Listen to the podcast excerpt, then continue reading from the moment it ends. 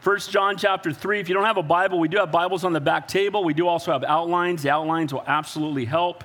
But let's open with a word of prayer and we'll dig into the word. Heavenly Father, we thank you, we praise you, we love you. We ask now as we go to your word that your Holy Spirit would be our teacher. Lord, we don't want the words of man, that's a waste of time. So we pray that the word of God would pierce our hearts, that we would be strengthened, encouraged, uh, rebuked if necessary. May we leave here more in love with you than the way that we came. We know that faith comes by hearing and hearing by the word of God. So may you grow us in our faith. May you be glorified this morning. Lord, we're here for you because we love you. I pray for anybody who's new this morning that they would feel welcomed and loved, that we've adopted them already as soon as they showed up. And we just pray that they, again, would just sense your love and your grace and your mercy in this place. Be glorified, we pray. In Jesus' name, and all God's people said, Amen. All right, so quickly, because it's been a while. I've been a pastor 34 years. That's the first time I missed three Sundays and three Thursdays in a row on purpose. And uh, you know what? We spent some time. I was at a pastor's conference and I spent some time with my family. But boy, we've got some gifted guys in this church teaching the Bible. Amen. And praise the Lord for that. All right. So, First John, remember the Apostle John is writing this to the early church. The church is about 30 to 40 years old at this point, but already they're having persecution from the outside and false teachers on the inside. And the main group he addresses is a group called the Gnostics. The word Gnostic, uh, gnosko, just means knowledge. And they thought they had private knowledge. They thought they were the ones that had the answer. And, and they had two uh, varying groups within the Gnostics. There was one group that taught once you give your life to the Lord, your, soul, your spirit is saved, but your flesh is wicked. So you can just do whatever you want with your flesh as long as you've given your spirit to the Lord. And we're going to see in this morning's text that gets refuted big time. But our beliefs should be reflected in our behavior. Amen? And we're not saved by good works, but good works are fruit of salvation. And again, if, if our lives don't change, then we haven't truly been saved. And so there was that group, and so he's going to exhort them. They thought they had private knowledge. They said, You have to come to us. We're the only ones that have it. That sounds like every cult out there, doesn't it? There's nothing new under the sun. Joseph Smith said he had a special word from the Lord, and the Mormon church is a cult, and we love the Mormons. We want to pray for them, but they're following a false gospel because they have a false prophet. Amen? The same is true for all the other cults, and you can always recognize a cult because here's what they do they always make man more and Jesus less. They always hail men. And the Mormon church, for example, believes they're going to be God of their own planets, and our God used to be a man on another planet. And so he's refuting false teaching along those lines. He's letting the early church know that not only because of the persecution on the outside to remain faithful, this is a time when Christians are being fed to lions when standing up for your faith could cost you your life. So outwardly they were being persecuted, and inwardly they were being, they had false prophets, wolves in sheep's clothing that were coming in and trying to draw them away from the truth. And guys, you know the full safe way to not fall for the lie is to know the truth. And Jesus said, I am the way, the truth, and the life, and no man comes to the Father but by me. Amen? He is the very definition of truth. So if you have your outline, grab it. We'll go through it quickly and then we'll dig into the text. I titled the message a, a, Healthy Heart. This is kind of a heart exam we're getting this morning on where we are with the Lord. And, you know, the Bible tells us that man looks on the outward appearance, God looks on the heart. And I think we need to be reminded of that more often. Because uh, too often we're more concerned with what people think about us than what God knows about us. And we don't need to worry about what men think or what men believe or you know, how popular we are before the world, but who we are when we stand with the Lord. So we're going to have six points here. And the word heart is repeated throughout this entire text this morning. And so, first, we're going to see a confirming heart. True salvation goes beyond what we say into how we live. It's not just what we say that matters, but how we live reflects whether or not we belong to the Lord. And again, not works based salvation. We're not trying to earn heaven because we can't. We're saved by grace, right? We're saved by faith, by grace, not of works, as any man should boast. So we've, we've been born again. We're new creations in Christ, but that should be reflected in how we live. It's a radical change of our behavior and desires that give us both knowledge and assurance that we've been saved. When you give your life to the Lord, You've been justified. I say this all the time, bears repeating. Just as if you've never sinned. But now we're from till, till we get to heaven, we're being sanctified. The word sanctified is being set apart unto the Lord. So we're becoming more and more like him, being a greater reflection of him. We will never be him, we will never be God, but the Spirit of the living God lives inside of us. And so the way that we know that we've truly been born again is we're convicted over our sin our life begins to change, our priorities are different. And when people say, How do I know that I'm saved? Because I still sin. Who sinned this week? Hands on up, you're a liar on top of being a sinner. Amen? So we're all sinners in desperate need of a Savior, but the difference is before you were saved, you felt different about your sin, and now when you sin, how do you feel? It grieves you, amen? Because uh, when we, wherever we go, we take the Lord with us. The Holy Spirit is with us. And when we sin, we're grieved by it. So there's confirmation of our salvation in the change in our life, the way that we view our sin, and we'll look at a conforming heart. Secondly, a condemning heart. True salvation not only goes beyond what we say, it goes beyond what we feel. Whenever the Mormons come to my door, and I'm not picking on them, it just happens to work out in the context here, but they'll always say, I challenge you to read the Book of Mormon and see if you have a burning in your bosom. And they'll say they believe the Book of Mormon is true because they have a burning in their bosom. And I said, I get a burning in my bosom when I eat a burrito. Can I get into that? But the point I'm making is that they're doing it all based on feelings. Because I feel a certain way, this must be true. The truth goes beyond our feelings. Have your feelings ever led you astray? Have your feelings ever been wrong? But the Word of God is not and neither is our Savior. And it goes beyond. So there is now, therefore, no condemnation for those that are in Christ Jesus. Amen?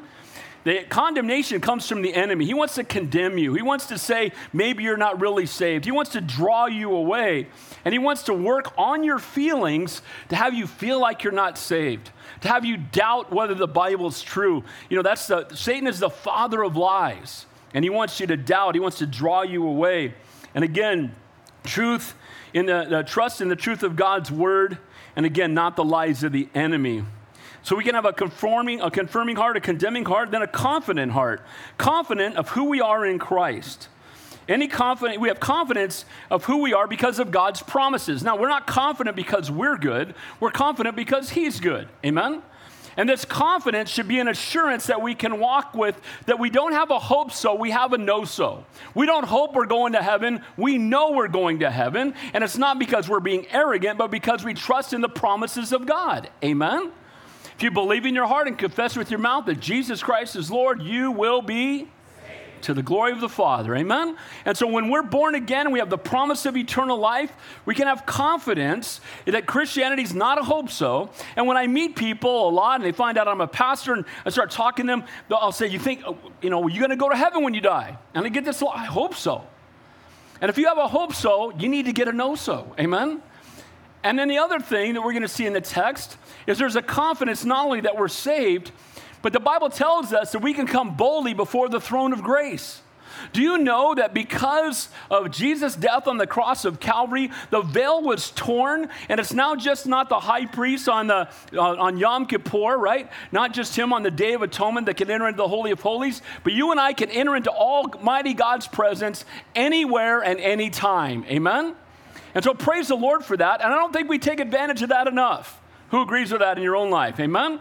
We can talk to Almighty God. Do you know He desires to have intimate fellowship with you, and you are as close to God as you want to be? Amen? And so we have that opportunity, that confident heart, we can enter into His presence. Then we see an obedient heart. And again, be faithful to God. He says, If you love me, you'll keep my commandments. Now, again, it's not a works based salvation. It's not faith or works or faith plus works. It's faith that works. Amen? And so when we give our life to the Lord, we were dead in our trespasses and sins, and now we're new creations. We're alive in Christ, and we ought to be radically different than the world. Amen? So we'll see an obedient heart, then a faithful and a loving heart. You know, the, the older I get, and the more that I have more and more people in heaven, and the more that I live my life here, the more I care less and less about anything else but the Lord and people. Love God and love people. We're only going to the only thing we're taking to heaven with us is people. Amen. and that car or that thing that you think you need to be happy, the job promotion, again, do your job as unto the Lord. You know, be the best worker in the building, be a great neighbor, love on people. But again, it's only people that really matter. And I have less and less, I just care less about, I don't care about stuff. I just don't care. Why? Because when we stand before Almighty God on Judgment Day, He's not going to ask you how much money you had in the stock market. Amen?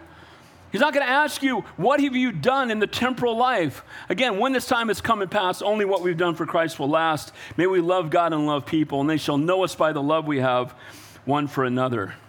And then finally, a spirit filled heart. The Bible tells us if you walk in the Spirit, you will not fulfill the lust of the flesh. The Holy Spirit, it says in Ephesians 1, is a down payment on heaven. When the Holy Spirit came to live inside of you, that was ownership papers that you belong to the Lord, and is the assurance that you are going to heaven. All right, so we've looked at the outline. Turn your Bible again if you haven't already. Let's look at point number one there. A healthy heart. Man looks on the outward appearance, God looks on the heart. A confirming heart. True salvation goes beyond what we say. Verse 19 in 1 John. It says there, and by this we know that we are of the truth. Now, whenever you see and or you see therefore, you have to go back and look at the context. You've heard me say it if you take a text out of context, all you left's a con. Amen. So, what's the context? Look at verse 18. My little children, let us not love, let us not love in word or in tongue, but in deed and in truth. So, what he's saying is don't just have love in what you say, but may love be reflected in what you do. And so that's what he says in the previous verse. And then he says, And by this we know that we are in the truth. So here's how we know we are in the truth it's not just by what we say, it's by how we live and what we do. It's not just loving people in word or in tongue, but in deed and in truth. Love in action. And so, as believers, our love should be reflected, our belief should be reflected in our behavior. So, this is how we know that we are of the truth. Again, not just a love declared, but a love that is demonstrated. It is seen in our actions. True and sincere confession is revealed in godly character, and again, belief is reflected in behavior. How do you grow in belief? Everybody should know the answer. How do you grow in belief? Really? It's right here. How do you grow? How do you grow in belief? The word faith comes by hearing and hearing by. So the more time we spend in God's word, the better we get to know him. To know him better is to love him more. And as we spend time in his word, he molds us more and more into the image of our Savior. And as he does that, we grow in our faith and we grow in our belief. When I do counseling with people, one of the first questions I'll ask is, How's your devotional life? How much time you spending in the Word? How's your prayer life? And often we struggle most when we're spending the least amount of time with the Lord. Amen? And we're being bombarded by the world, and before you know it, all the things that the world is telling you can cause you to lose some of your faith, some of your hope, and you'll start to get worried about what's going on in the world around us. Look, here's the good news. I've read the end of the book, God Wins. Amen? And we know for a fact that when this is done, when this time has come and passed, again, everything we've done, what we've done for Christ will last, and we're going to stand before Almighty God, and all the things we're worried about right now won't matter. Amen? God's not given us a spirit of fear, but of power and love and a sound mind. And belief and faith in the Lord and the whole counsel of God. And we need to teach all of it. The Word of God is under attack. One of the things about social media, you find out where people are coming from, and it's actually pretty tragic. Amen?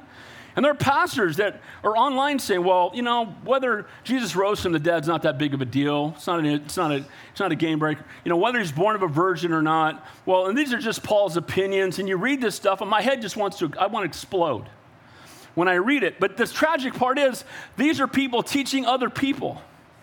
And the sad part is that that's why we need to know what the Word of God says. We need to open it, read it, and obey it. Amen? Open the Word of God. Let Almighty God, He gave you a love letter. If a meteor landed in your backyard tomorrow afternoon and you, and you went out in your backyard and there was a golden plate or something or something, an envelope there and had your name on it and it said, message from God, how quickly would you read that? Well, He gave it to us. It's right here. Amen? And too often, what happens is we struggle in life. We don't know, we don't know what decisions to make, what direction to take. We struggle in our relationships and how we live our life. And the reason that we do is we don't spend enough time with the one who created us and knows all things. See, John again is addressing the early church in a time that they were experiencing, again, outward persecution, at the same time, false teachers. And so he's reminding them this is how we know we're in the truth by the way that we love one another. Again, the Gnostics thought they had received this special knowledge, and they were teaching that you can live any way you want and go to heaven. And that's sadly, it's still kind of true today. And again, we're not saved because we do good works. I keep saying that because someone's going to walk out of here and think that I taught different. But if we're truly saved, it will be reflected in how we live. And I've done hundreds of funerals in my life, memorial services, and, and I've never done one where the family didn't think the person was in heaven. And I totally get that because that would be all of our hope. Amen? But at the same time, you'll talk to people and they never had anything to do with the Lord. They curse God their entire life. They wanted nothing to do with Him. And the sad part is, they'll, they'll reflect on when they were seven years old, they went to camp and raised their hand. But guys, it's got to go beyond just raising your hand. There needs to be a change in your life. Amen? And so the exhortation again is that they were teaching you could be born again and just live like the devil your whole life and still go to heaven. It's fine.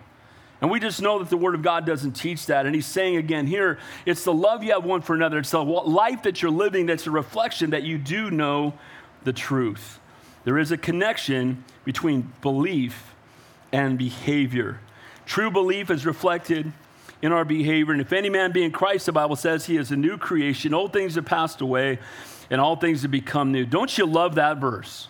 Isn't it good to know when you gave your life to the Lord? He made you a new creation. He didn't just try to tweak you and make you better. The person you were is dead, and you are now a new creation in Christ. The Spirit of the living God lives inside of you. He's written your name in the Lamb's book of life. He will never leave you nor forsake you. No one will ever be able to snatch you out of His hand. He knows you best and He loves you most. He knows every wicked, vile thing you've ever done, and He knows you and He loves you. That's our God, and we should praise Him at the top of our lungs because of that. Amen? And that's our God. And I'm so thankful for his love and his grace. And when people would teach, you gave your life to him, just go live like the devil now, it's fine. You know what? If you love him, you're going to want to obey him. Amen? Bible tells us that the highest form of worship is obedience.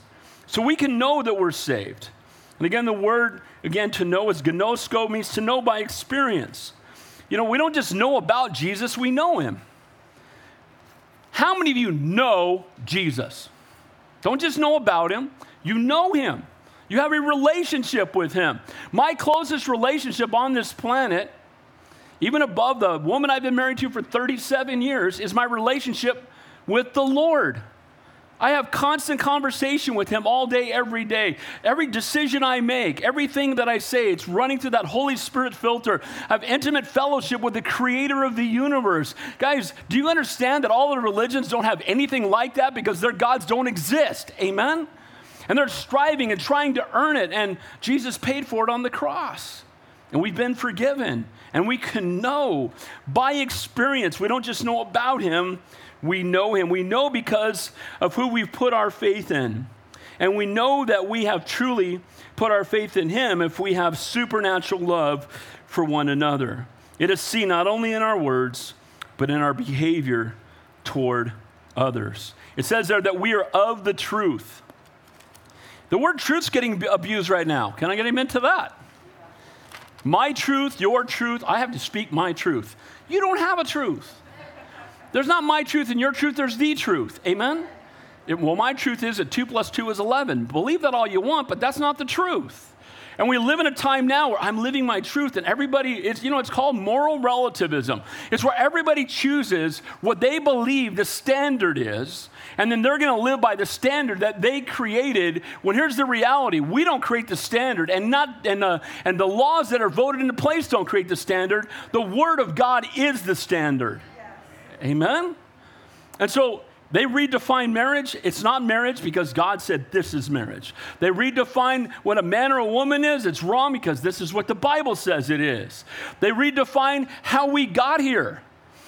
Nothing exploded. Don't you love that explanation? There was nothing, and then it exploded and became everything. Takes way more faith to believe that than Almighty God spoken into existence. Amen? But that's the stuff that's taught as truth. And so, guys, we have to go beyond. We are of the truth, that we are His real disciples true disciples and belonging to the truth. We belong to Jesus. Jesus is my best friend. I used to tell you this. I was a youth pastor for 15 years, and early on I had a, a youth group that had a lot of kids that were involved in gangs and stuff. And, and they would say, Well, my homie got my back. I'm like, My homie created your homie. How about that? Amen? We have a relationship with the King of Kings and the Lord of Lords. Almighty, all knowing, all powerful God is our Abba. He's our daddy. He's our father. We can crawl into his lap. We can cry out to him. He hears our prayers and he will never take his eyes off of us. I was talking to Chris, who's got a new baby, and I told him, you know, and we all know this if you've had them. I just said, bro, when you see, when you have that girl, you're not going to ever take your eyes off of her. And we was like, man, I can't take my eyes off of her. I said, isn't it good to know that God doesn't take his eyes off of us? Amen? Now, sometimes you're like, well, sometimes that's not that good. Depends on what you're doing. Amen? They got it all backwards, these Gnostics. They're looking for truth and human wisdom, accumulation of knowledge, philosophical debates. I had a guy send me a message this morning, and he said, he said, uh, you need to repent because you're a pastor that doesn't believe that you can get counsel from the world. And I said, Well, I don't believe that. The Bible teaches that, that we walk not in the counsel of the ungodly, we get counsel from the Lord. Amen? He is the mighty counselor. And this guy's a pastor telling me that. And he said, Well, we have a, a counseling group we send people to. And I'm like, Okay, but if they don't know Jesus, I don't need their counsel. They need ours. Amen? It's tragic. People are trying to find peace in amassing wealth through personal relationships, through physical comfort, through human wisdom, through the accumulation of knowledge. They're trying to find the answers, again, through fleshly enjoyment. But it's not human wisdom that brings us to the truth, but knowledge of Christ that makes us wise. See, it's not because how many degrees, I'm not saying education's bad, some of it is, but it doesn't matter how many letters I have after my name, that doesn't make me wise. The Bible says the fear of God is the beginning of wisdom. Amen? And so I would rather get counsel from a guy who, who left school in the third grade and loves Jesus than someone who's got 47 letters after their name that doesn't know God. Amen? And so the exhortation again here is that human wisdom brings us, does not bring us to the truth, but knowledge of Christ. It's not the accumulation of knowledge that helps us find truth, but walking in the truth that gives us understanding. The truth is not defined by philosophical debate, but the truth is defined by Jesus Christ. He is the answer. Amen? Elvis Presley once said at the end of his life, I would give all my fame, all my money, everything I've ever owned for 30 minutes of peace. And you know how you have peace? You know the Prince of Peace. Amen? Bible says that fruit of the Holy Spirit is love, joy, peace, and our peace comes from Him. Worldly riches and fame, personal relationships, positions of power, physical comfort, but not knowing the Prince of Peace. Again, only through Him can we have everlasting peace. And what Satan wants to do, he's the father of lies. And he will get you to question and doubt he will attack you, he will condemn you. And again, the way that we have victory over that is to spend time in the presence of our Lord. Again, as Christians, we don't know the truth. It says there, we are of the truth. Read that. We are of the truth. We don't just know what the truth is, we're of the truth because Jesus is the truth and we have been adopted into his family. The fruit of our intimate fellowship with the one who selflessly laid down his life for us is that we too selflessly lay down our life for others. You know, Jesus died for us. You know every wicked, wild thing you've ever done that you've never shared with anybody else. And then yet we can become judgmental of others. And one of the things that God put in my heart a few years ago is holiness for me, grace for everyone else. What that means is, uh, Lord, examine every aspect of my life. Be there any wicked way in me, convict me, and help me to walk in the center of your will. But when I look at everyone else, I just want to love on them and show them grace. But too often, here's what the world does grace for me, holiness for everyone else. They want to be given every extra opportunity and chance in the world, even though they're, they're, they're walking in open rebellion, but then they're very judgmental of everybody but themselves. And that's tragic. To truly know Him is to live for Him and is to live like Him. Amen? I haven't heard it many times in my life, and I think it's a standard that's hard for us to think we could ever get to, but it's an exhortation in the Bible. we should live in such a way that people see Jesus in us. Amen? Anybody uh, convicted by that besides me? Amen? Remember that the next time you want to get in an argument, the next time you want to blow up on your boss, the next time you want to get mad at the guy in traffic, the next time you're about to get in an argument with your spouse, just remember that we should respond in such a way. What, what would Jesus do, right? To, to respond in such a way that brings glory and honor to his name, to live for him and to live like him. And it's demonstrated in selfless love. Greater love hath no man than this, that he what? Lay down his life for his friends. Then it says, and he shall assure our hearts before him. It is the existence of this selfless, others focused, unconditional agape love in action that assures our hearts. The word assure there in the Greek means to convince, persuade, or set to rest.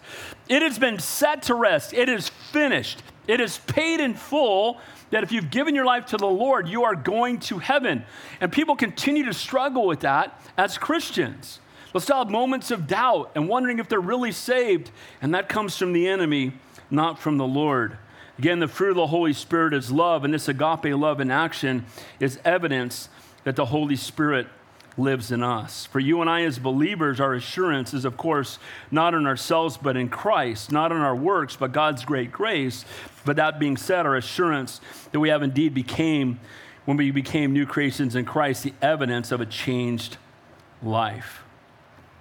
So often, when you ask people where they are with the Lord, and I'm not saying this is wrong because I do altar calls, but they'll point to a day when they raise their hand. And I think that's wonderful. But I also know that over the 34 years, all the, the many people I've prayed with, not all of them truly got truly were surrendered to the Lord.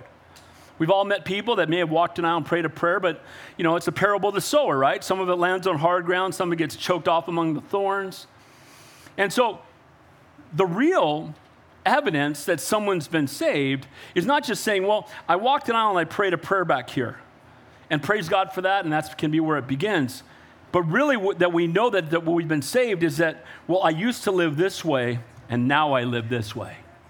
The word repent means to turn, it means to change your mind. I was headed in this direction, and then I met Jesus, and I turned around, and now I'm going this way. That one of the greatest examples in Scripture is Saul of Tarsus.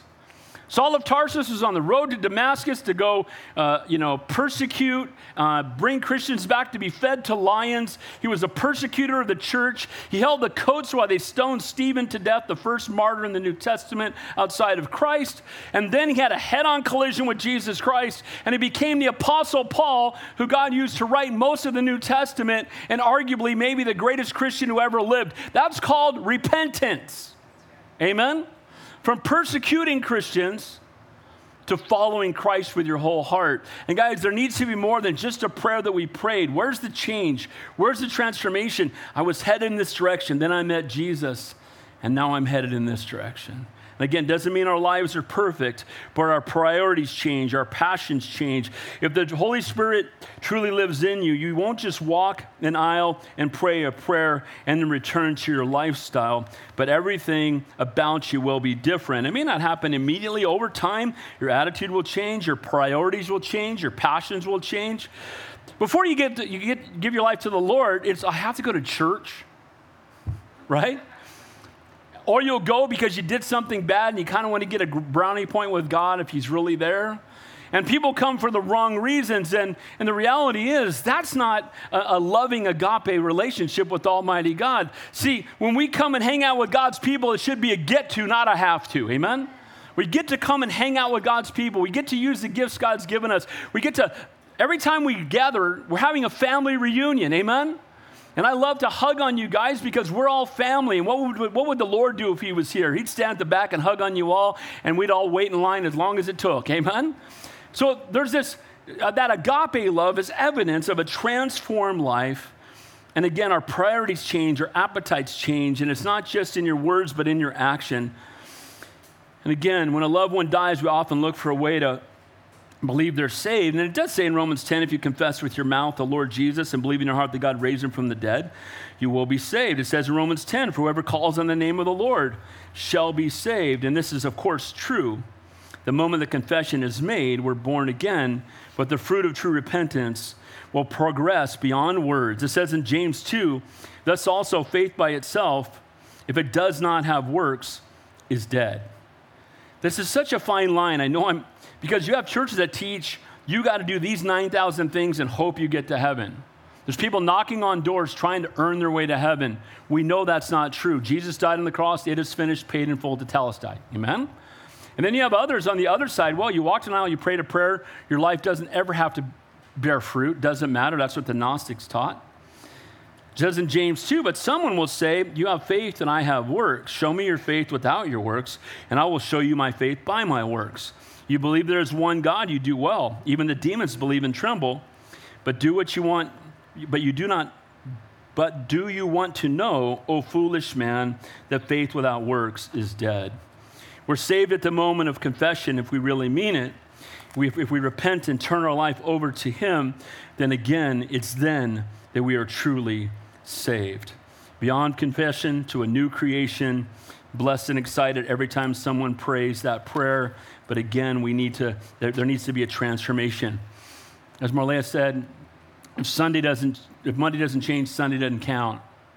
If we give our life to the Lord, but we never change in the way that we live, have we really been born again? Let us not, it says in 1 John, we just said, let us not love in word or in tongue, but in deed and in truth. And by this we know that we are of the truth and shall assure our hearts before Him. Holy Spirit conviction and the knowledge of our sin and guilt and depravity and the reality and the divine wrath and the righteous judgment of God drives us to a place of brokenness and, conf- and confession. And then the Holy Spirit brings us to conversion. We come to know the Lord, and we're know so's, not hope so. So it's a confirming heart, a heart that knows that it's saved. And my prayer is if you're here this morning and you don't know that you're saved, you don't know for sure that you're going to heaven, please, before you leave, come talk to me, one of the pastors. We'd love to help make sure you have that assurance. But as believers, it should not be a hope so. It should not be something that we battle with every day. I'm not saying we don't have moments of doubt because we all can.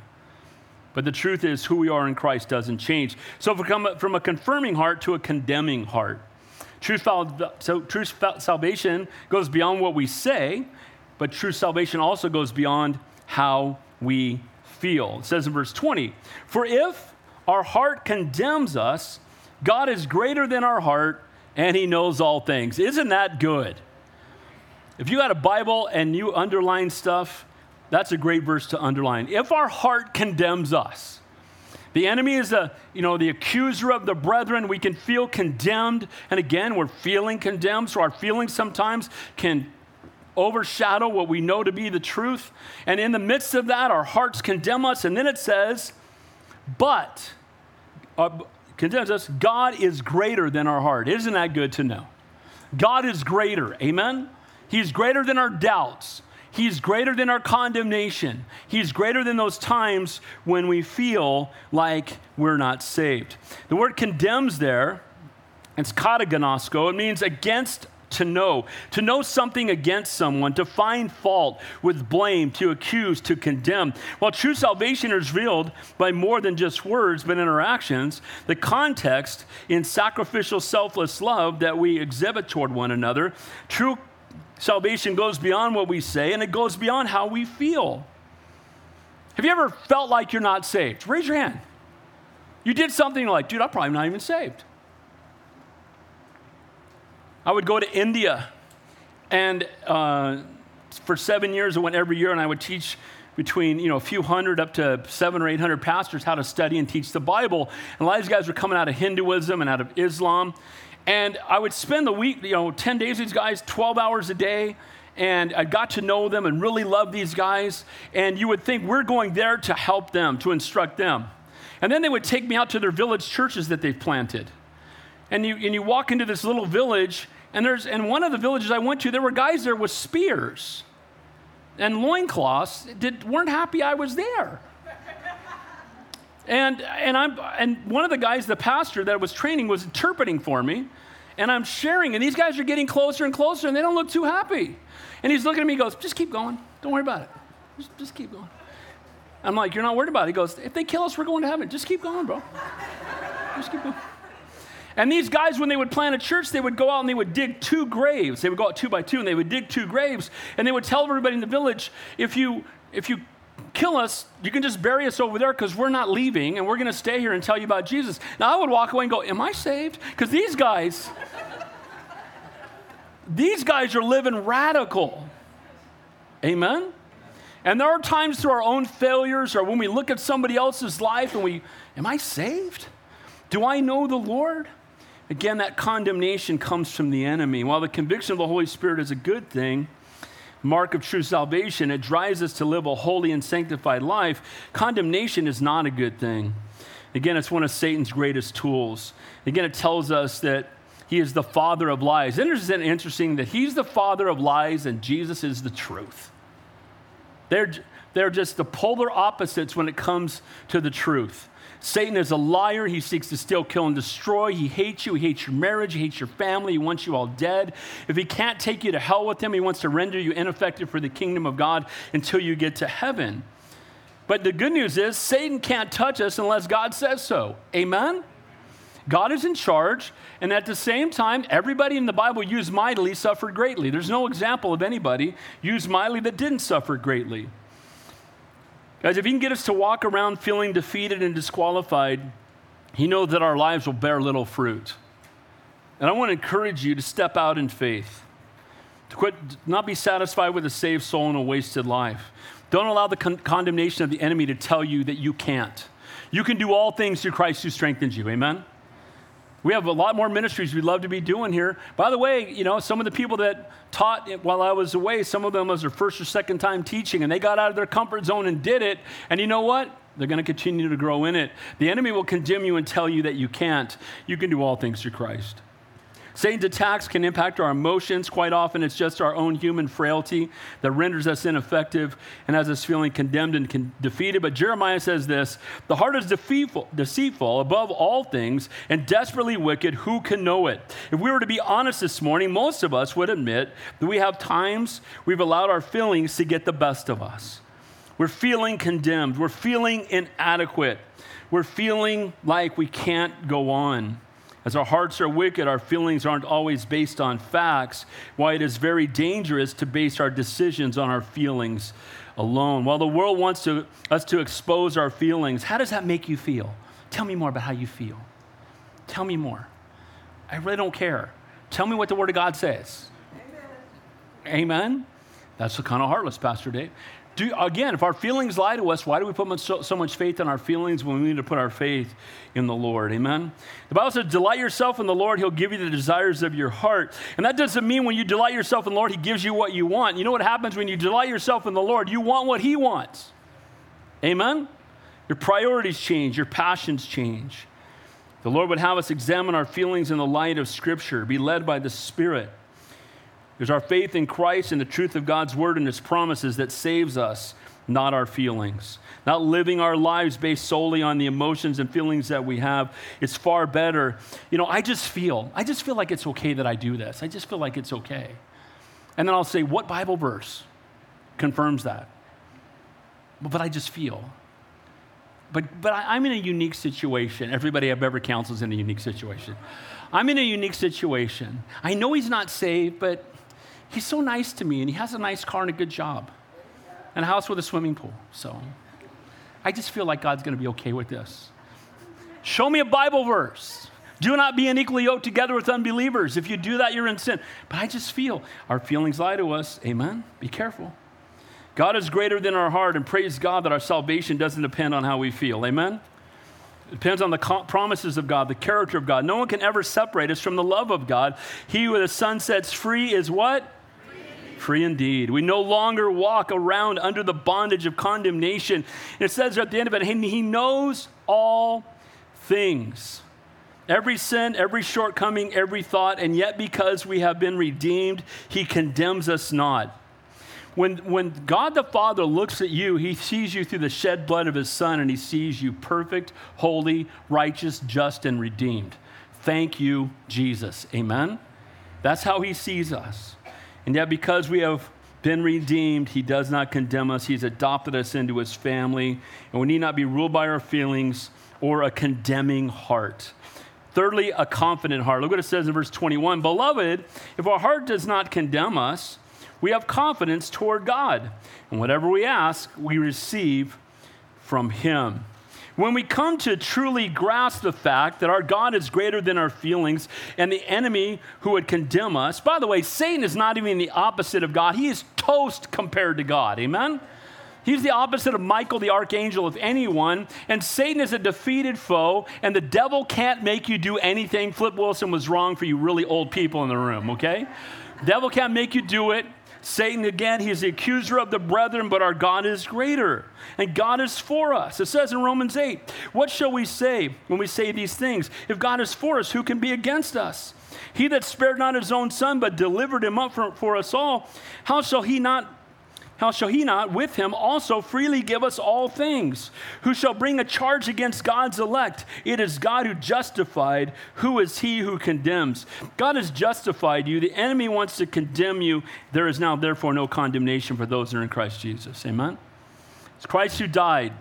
And furthermore, he's also risen. He's at the right hand of the God. What is, what, what is Jesus doing right now? He's praying for you. You ever think about that? I don't have as much time to go through it, but remember in the Old Covenant, they would come to the bronze altar. And at the bronze altar, they would take the sacrificial animal and they would put, they would put the blood on the four posts, they would tie it down, and they would sacrifice the animal. And then they would take the blood of the animal for the sacrifice, and then the, the priest would go and cleanse himself in the bronze laver. He could see himself covered in blood, and he would be cleansed of the blood. And then we'd open the, the, the flap and go into the holy place. Not the Holy of Holies, but the holy place. And there was the table of showbread, and, and there was the golden lampstand. Then there was the altar of incense. And, one day a year he would go through all of that and one day Ark of the Covenant had two cherubim on each side, and the mercy seat covered it. We know inside it had the law, it had Aaron's rod, and had a jar of manna because Jesus is the Word. He's the great high priest. Amen. You know, and, and so, and He is the Word. And so, what would happen is only one day a year. But here's what happened when Jesus died on the cross, we don't need the bronze altar anymore because it pointed to the cross. We don't need the bronze laver anymore because we have already been cleansed through the shed blood of Jesus Christ. Amen? We walk in, and the table of showbread is God's provision, was God's provision for the priest. He is our provider. It was the light that illuminated the holy place, and He is the light of the world, and He will never leave you. And the altar of incense was this incense that went 24 hours a day into the presence of the Ark of the Covenant. And now Jesus is seated at the right hand of the Father, and the veil's been torn, and we can enter into the presence of Almighty God anywhere and any time. And thank you, Jesus, for all of that. Amen? Guys, we're no longer condemned. We're not bringing lambs. Aren't you glad? Can you imagine we were dragging lambs and goats in here every week? And we were, it'd be a bloody mess up here. But Jesus paid the price, amen?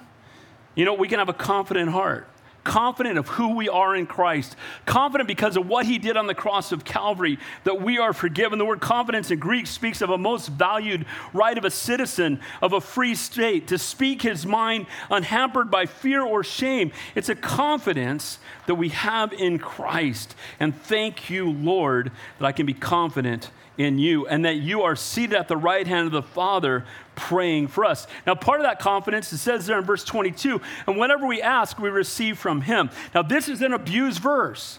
People on TV will say, whatever you ask, and they'll say, Can you manifest words? And don't say that word, you'll bring it into existence. You can create nothing, God created everything well, I'm going to create it. I'm going to manifest it. I'm going to say Cadillac, Cadillac, Cadillac, Cadillac, and there'll be one in my driveway. You know what I mean? And there's this mentality of that we can manifest evil, we can manifest negative, and that's why we shouldn't have these negative man. None of that's in the Bible.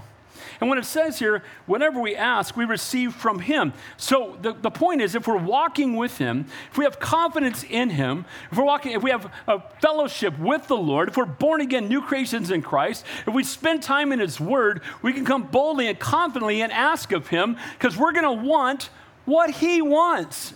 Amen? We're going to want, that's, and by the way, in Jesus' name is not just some, you know, holy uh, crackers you throw on top of something at the end of a prayer to make it good. When you say in Jesus' name, you're saying according to Jesus' will. Amen? People will pray for the most ridiculous stuff and then add in Jesus' name at the end. Jesus, no, he doesn't agree with that. Amen? We pray to the Father in the name of the Son and the power of the Holy Spirit. And when we pray, it should be something that we know they all would agree with. Amen? Does that make sense? Key to answer prayer is learning to ask for the right things we can ask in confidence. Again, it's John 16. It says, Verily, verily, I say unto you, whoever shall ask the Father my name, he will give it. It's, again, it's not a magic formula. What it is, is it's learning to know his heart and to know his will. It says, You ask and receive not because you ask amiss, that you may consume it upon your lust. That's in James chapter 4. It says, You ask and you don't get your prayer answered because you're asking amiss. You're asking contrary to the word of God or the will of God. You're being driven by your own flesh. Let's finish up. An obedient heart. Look at the second part of verse 22. It says, Because we keep his commandments and do those things that are pleasing in his sight.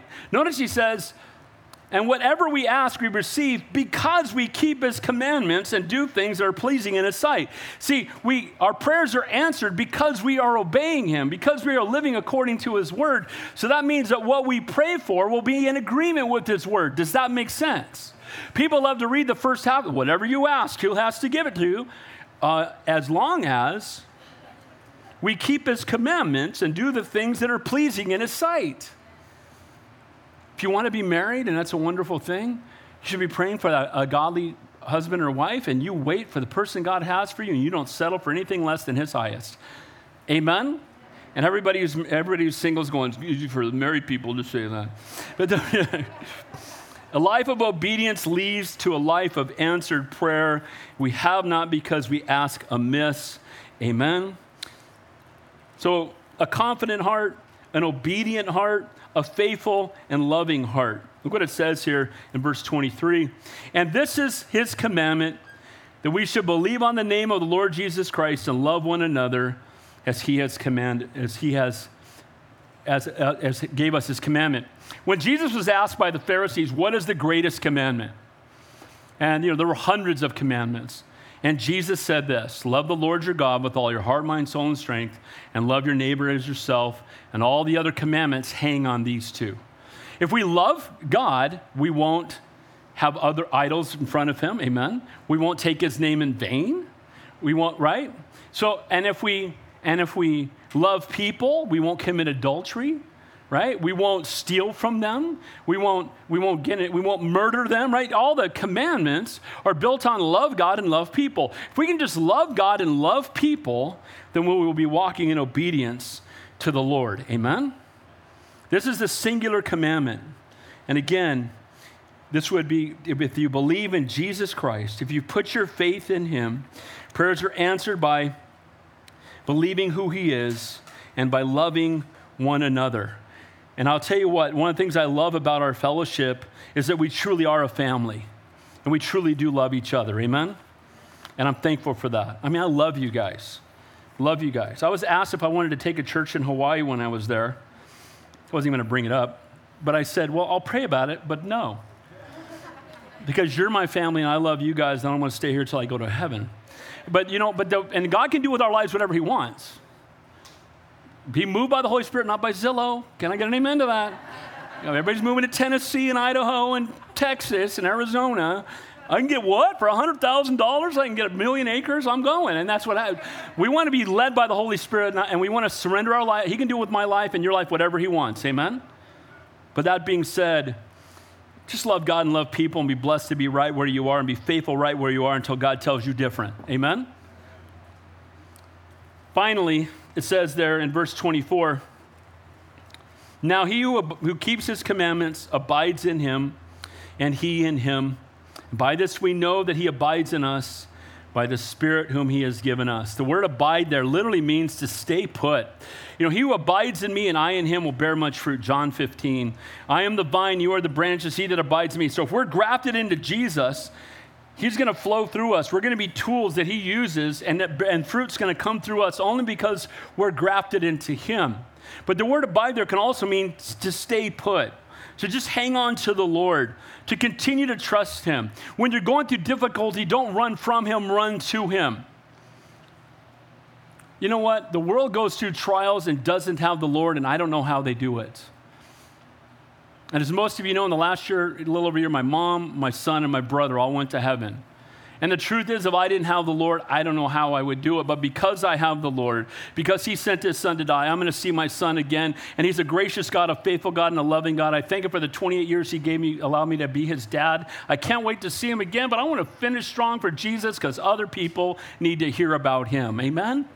And we can have that. A faith that hasn't been tested is a faith that cannot be trusted. And if we're abiding in Him, if we're hanging on to the Lord, it doesn't matter what happens in the world around us because God's got us. Amen?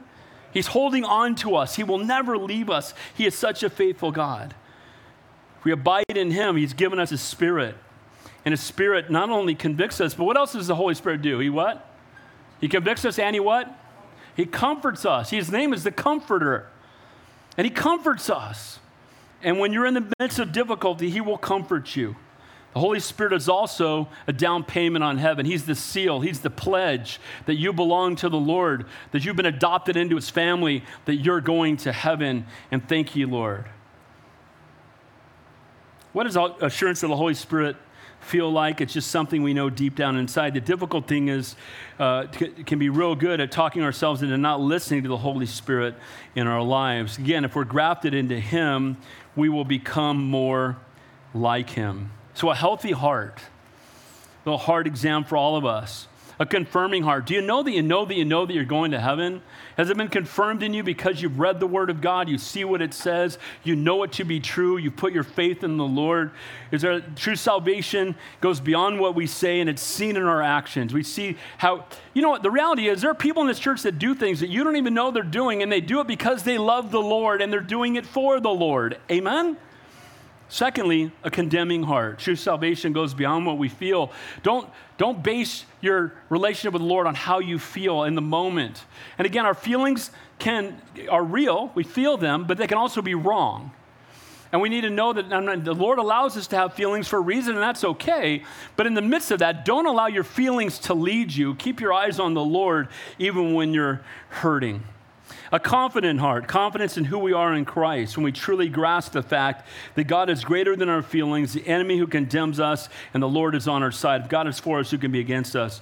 An obedient heart. Quit worrying about what being popular with men, but be faithful to God. And if you love Him, you will keep His commandments because you trust Him. You've heard me say this again a lot. The Word of God is not a fence to keep you out of Disneyland. It's a guardrail to keep you from driving off a cliff. He's not trying to keep you from fun. He wants to keep you from harm because He's your Heavenly Father and He loves you. A faithful and loving heart. May we love God and love people. Just love God and love people. And then finally, a spirit filled heart. If we walk in the Spirit, we will not fulfill the lusts of the flesh. He abides in us, He's holding on to us, He's not going to leave us. Again, we're going to see Him again. We're going to see the Lord face to face when we get to heaven. Let's pray. Heavenly Father, we thank you, we praise you, we love you. We thank you for the, the word of God and the truth that it proclaims to all of us. I thank you for everyone who's here, none by chance, all by divine appointment. And Lord, I ask right now if there's anybody here that doesn't know you, that today would be the day of salvation. It has to go beyond just raising your hand and praying a prayer, but the Bible does say, if you confess me before men, I'll confess you before my Father in heaven. If you deny me before men, I'll deny you before my Father in heaven. And even if you raise your hand right now and you pray this prayer with me, if there's no true repentance, if you don't mean it from the depths of your heart, it really won't mean anything. But if you've been convicted during this message or you've been a hope so your whole life and you want to be a know so, I want to know for sure. I believe that Jesus is God. I'm ready to surrender my life fully to Him. I'm going to give you a chance to make that confession right now. I'm not asking you to join a church. I don't want anything from you. Just give you an opportunity to know that when you leave here, that you've truly been born again and that the Holy Spirit is with you and God will never leave you nor forsake you. If that's your heart, I just want you to raise your hand right where you are so I can pray with you. Anybody at all? God bless you. Anybody else? God bless you. Anybody else? The Lord loves you so much, He'd rather die than live without you. For those of you that raise your hand, you can just repeat this with me. You can repeat it out loud or in your heart. Dear Heavenly Father, I come to you this morning and I confess that I'm a sinner. Lord, please forgive me. I believe that Jesus Christ is God, that he died on the cross, and that he rose from the grave.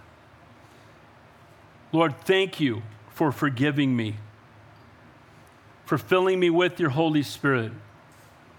Help me, Lord, to turn away from the life I used to live and to surrender my life to you.